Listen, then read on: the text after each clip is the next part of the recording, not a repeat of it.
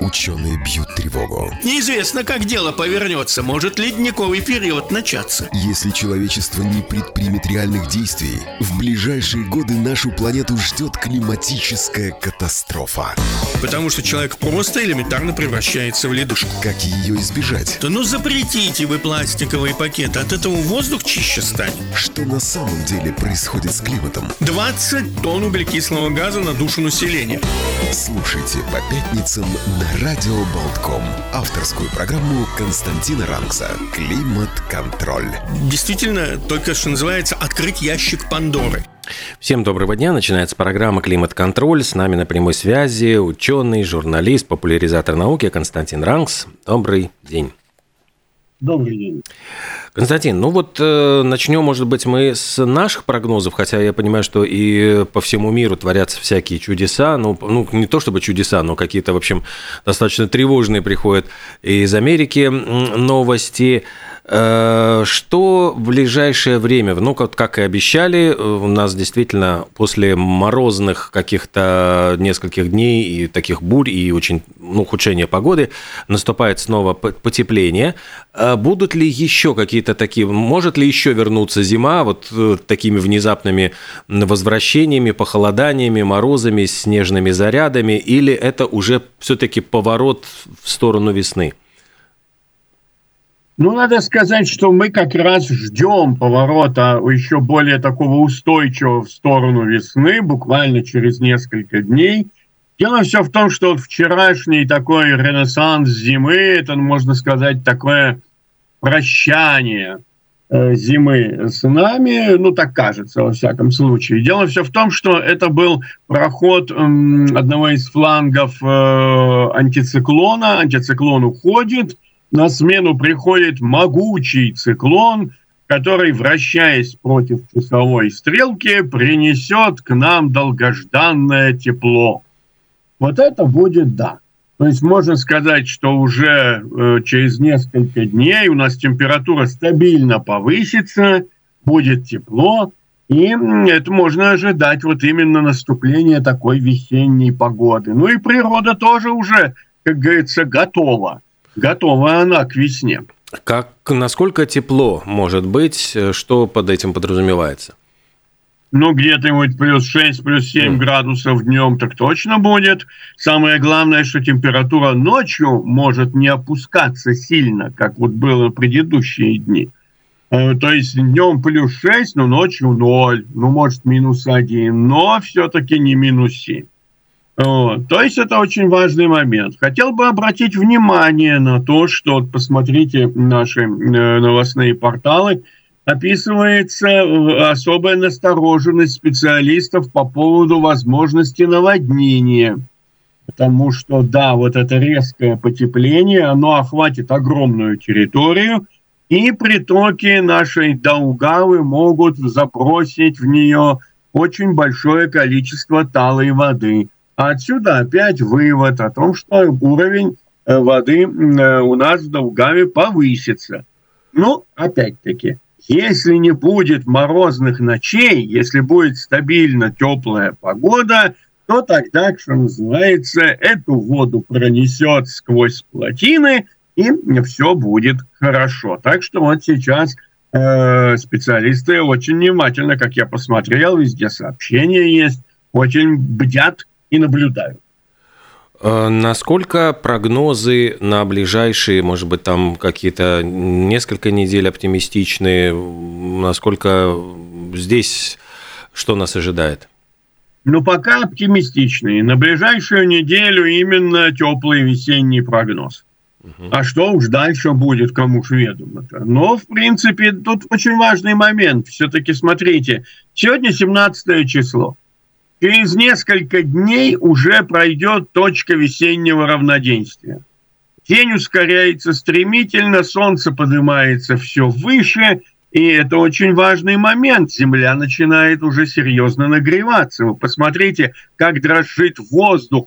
Вот уже, допустим, очень это заметно, даже на зданиях. Вот стоишь сбоку около здания, и видно, что вдоль стены такое дрожание воздуха. Он нагревается, очень сильно нагревается.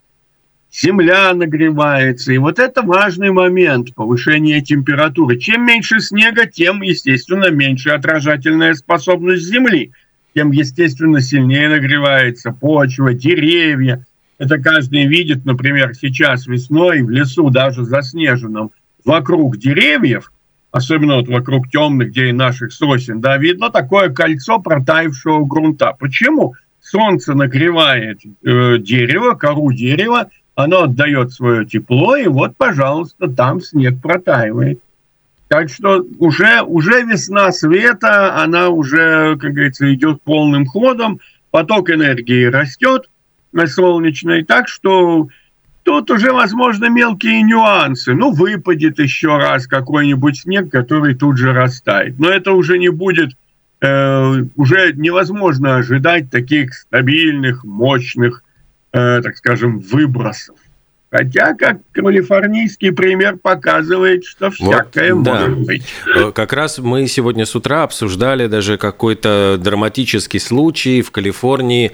Э, пенсионер, который пропал, он пропал э, вот как раз в эту снежную бурю. Его машину обнаружили спасатели, буквально там каким-то чудом, увидев бугорок в толще снега, раскопали машину, и человек буквально несколько суток жил в этой машине. Он, слава богу, выжил, питался круассанами, которые у него были в, в машине.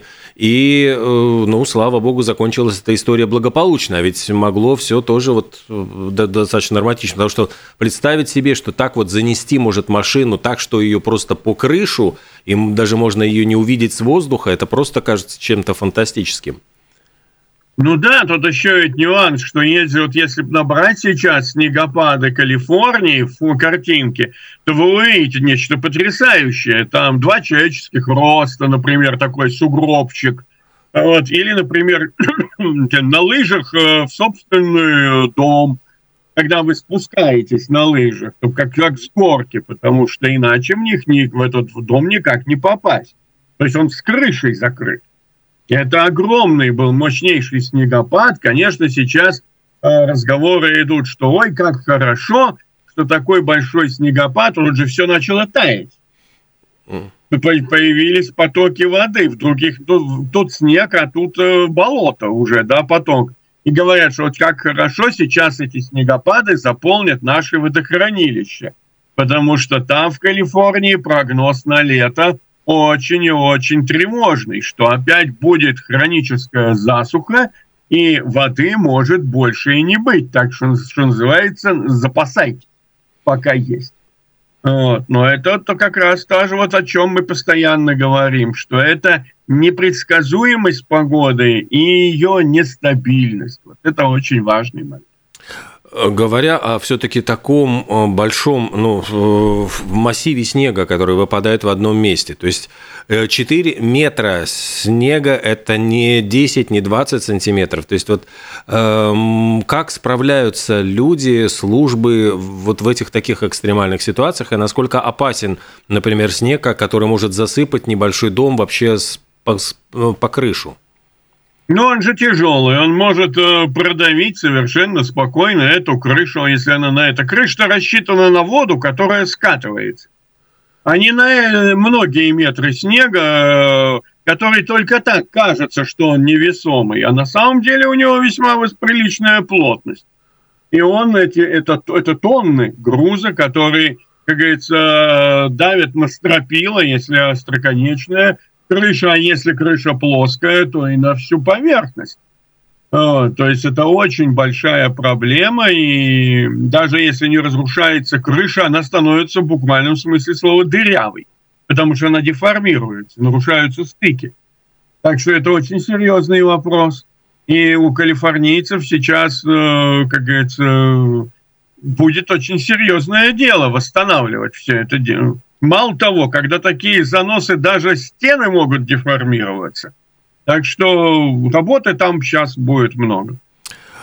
Э, вот прозвучало то, что нет худа без добра, и такое количество снега все-таки воспринимается даже позитивно, что это заполнит водохранилища. Насколько э, получается все-таки не вы, ведь если будет жара, то эти водохранилища, наоборот, э, могут обмелеть, испариться. То есть вот насколько э, эти запасы воды удастся сохранить в естественных условиях? Ну, это, это вечная проблема, сколько воды может испариться, сколько воды успеют использовать и сколько воды сейчас дотечет. Но надо заметить, что, например, вот стоит вспомнить историю с так называемым Каракумским каналом. В свое время это преподносили как э, фантастическое достижение строительства канала, который позволил расширить площади, сделать пустыню цветущими полями, все хорошо, но дело все в том, что э, канал, открытый канал, это система испарения воды в жарком климате. Вода уходит прямо в небо она выльется где-нибудь там за тысячи километров.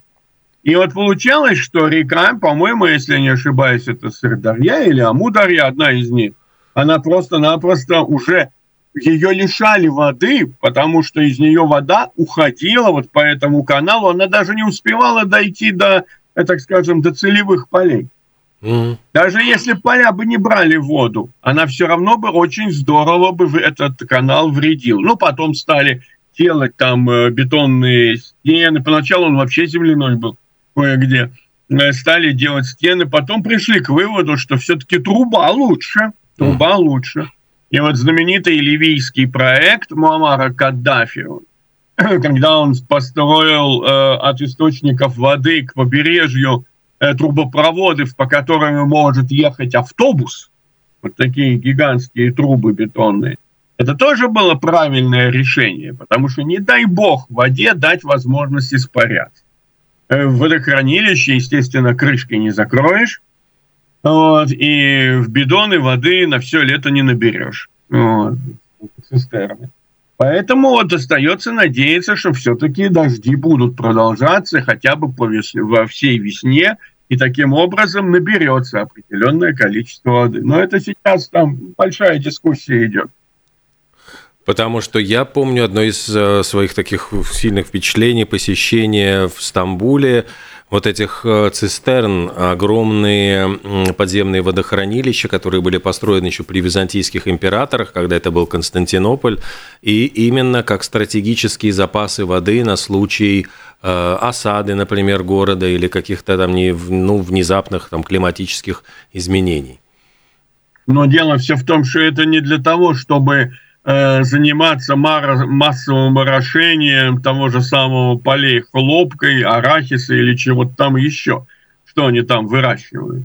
То есть, э, и надо заметить, что уже только потом, ведь в нашем прошлом веке э, пришли к э, стратегии так называемого капельного орошения. Когда мы, как говорится, не тратим воду, чтобы она там просто-напросто даром испарялась. Но Вода, да, вода, она ресурс и становится все более жестким, важным ресурсом. Очень важным ресурсом. Потому что не будет воды, одно лето и все, вы теряете все, у вас все высохнет, любые деревья, растения. И, кстати, после этого уходят люди.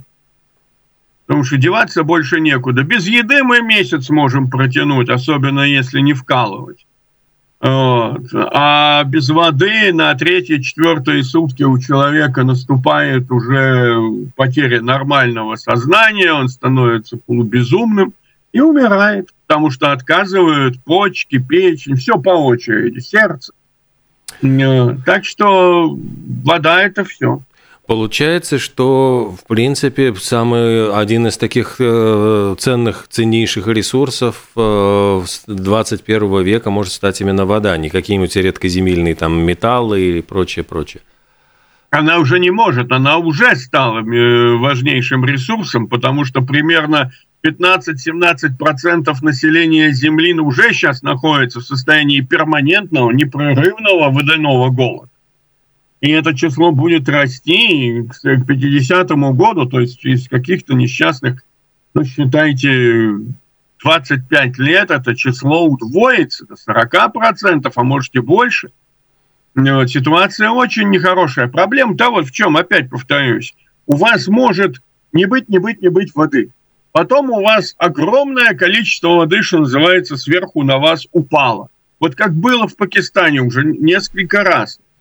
У то засуха, а потом потоп, масса людей гибнет, скот гибнет, размывает, мосты разрушаются, инфраструктура. Эту воду неизвестно куда девать. Вода ушла, а потом опять начинается засуха. И вот у вас поля без воды, все искалечено, все разрушено. Э, пару, пару таких лет и все. Мы должны понимать, что это реальнейшая опасность. Это гигантское оружие массового поражения, так скажем. Э, здесь возникает, Здесь возникает сразу вопрос сразу. Ведь, э, э, по поводу границ, государственных границ, потому что, э, например, э, реки, которые проходят через несколько, на, по территории нескольких государств, э, сразу могут стать предметом спора, не знаю, там дамбы, какие-то плотины, сооружения, которые позволяют задержать воду на территории одного государства. И ну, это все может стать причиной каких-то межгосударственных конфликтов и бог знает чего еще. Ну да, ну вот возьмем пример э, знаменитых Тигр и Фрат. Их верховья в Турции и в начале 90-х годов были построены плотины на турецкой территории с целью регулировки стока.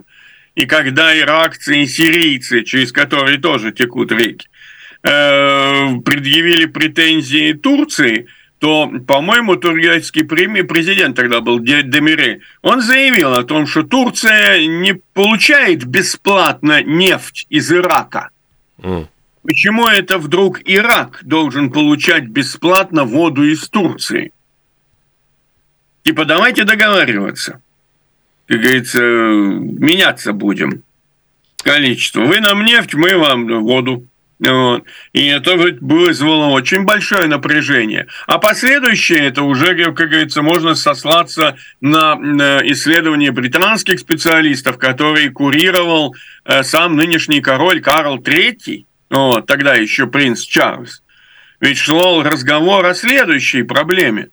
О том, что в течение семи лет в Сирии, в восточной части, была жуткая засуха, а турецкие, как говорится, поставки воды – были, прямо скажем, недостаточны. Многие реки пересохли. Вот у нас э, жители города Саласпилс в свое время, э, гидростроители, отправлялись в Сирию строить э, систему гидротехнических сооружений, в том числе для того, чтобы обеспечить э, северо-восточную Сирию э, источниками воды, чтобы там местные жители могли развивать активно сельское хозяйство. Они развивали. А потом ситуация изменилась.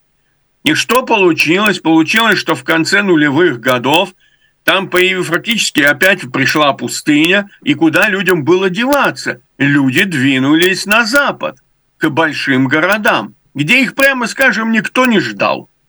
Вот. Вот и, как говорится, основа, вот природная основа Одна из, конечно, это не все только связано с засухой, но в огромной степени. Почему началось большое перемещение людей из востока страны на запад к городам? А все потому, что на востоке уже делать было нечего. Я хочу заметить, что это исследование западных исследователей, в том числе британских. Они как раз обратили внимание на то, что такая же перспектива нависла над э, Египтом, там снижается уровень э, скважин артезианских. Они слишком много. Египет огромная страна, в том числе по населению. Там больше, по-моему, 100 миллионов. Можно посмотреть. Огромная страна, она требует очень много воды. А Нил не справляется.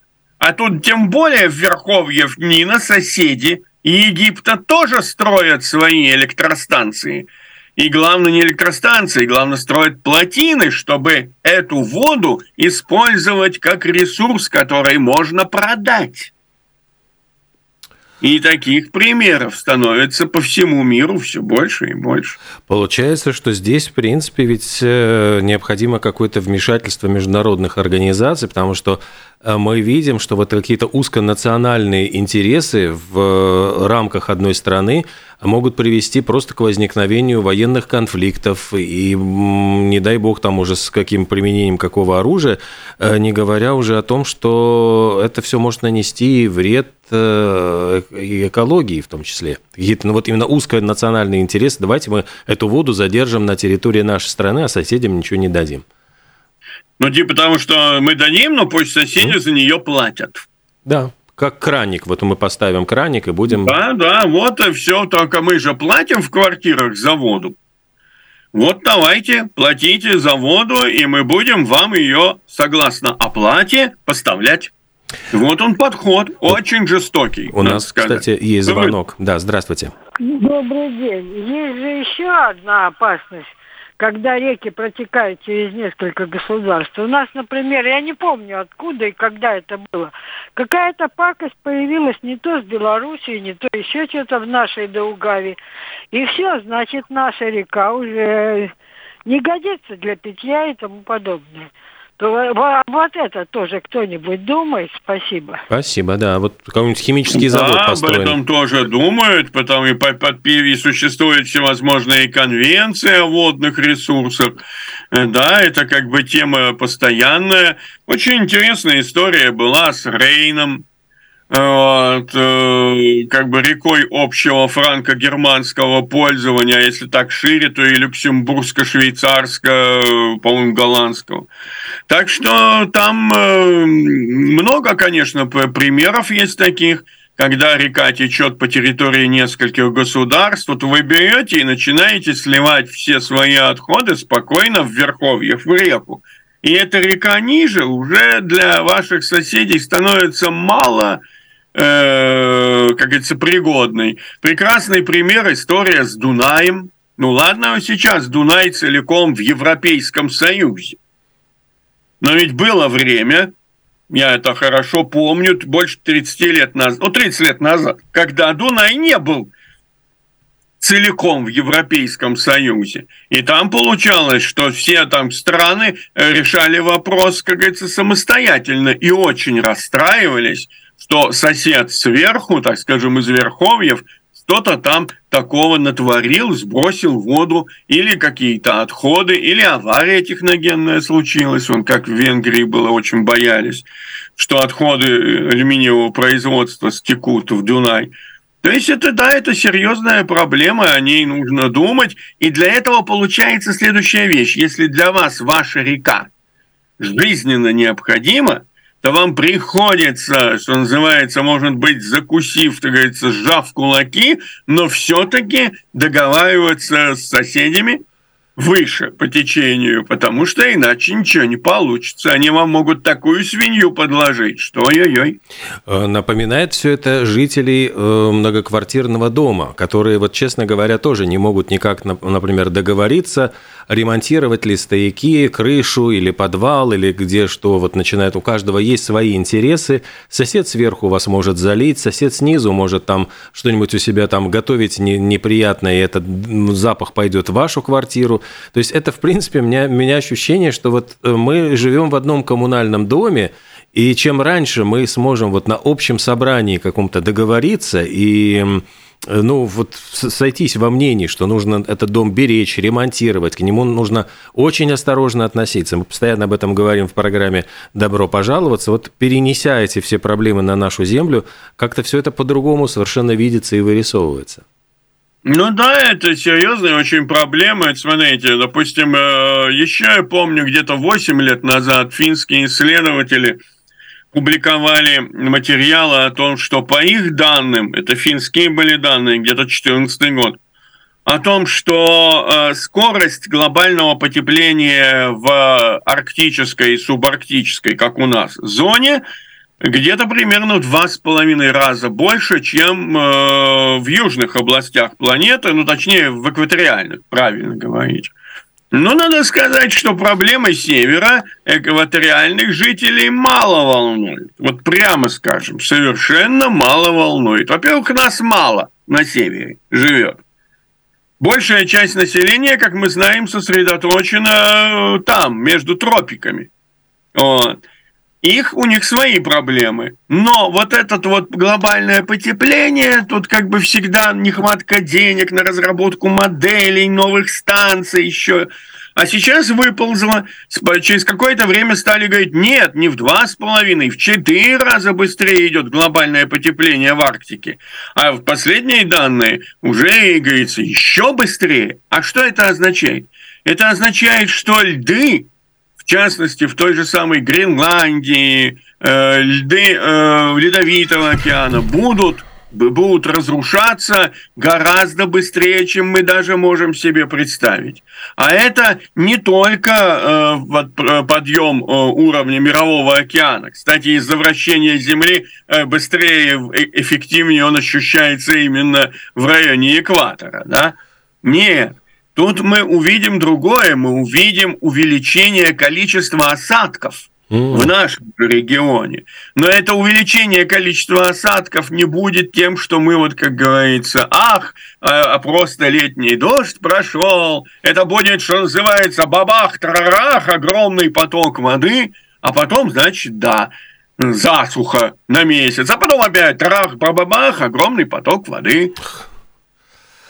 И за это время я понимаю, что как раз э, почва высохнет и практически перестанет впитывать воду, и вся эта вода скатится куда-то. Да, эта вода вся скатится. И вот так оно будет и происходить. Поэтому э, вот эти все возможные скачки, такие, которые на первый момент нам кажутся очень милыми, ах, боже мой, смотрите, опять какая зима красивая, да? Это все э, до поры до времени скорости мы можем прекратить э, радоваться таким неожиданностям. Но это будет, как говорится, до этого будем надеяться еще далеко. Но факт тот, что мы сейчас ждем следующую неделю, которая должна быть стабильно теплой неделей. Временами будет яркое солнышко, нам будет приятно под этим солнышком гулять, ну а э, поля и леса, самое главное, будут интенсивно э, избавляться от э, снега, и мы будем, будем наблюдать рост уровня воды. Будем надеяться, что дело обойдется без каких-либо наводнений. Вода поднимется, потом спустится, и все будет хорошо. Константин Ранкс, программа «Климат-контроль». Спасибо огромное и до следующей пятницы. До свидания. До свидания.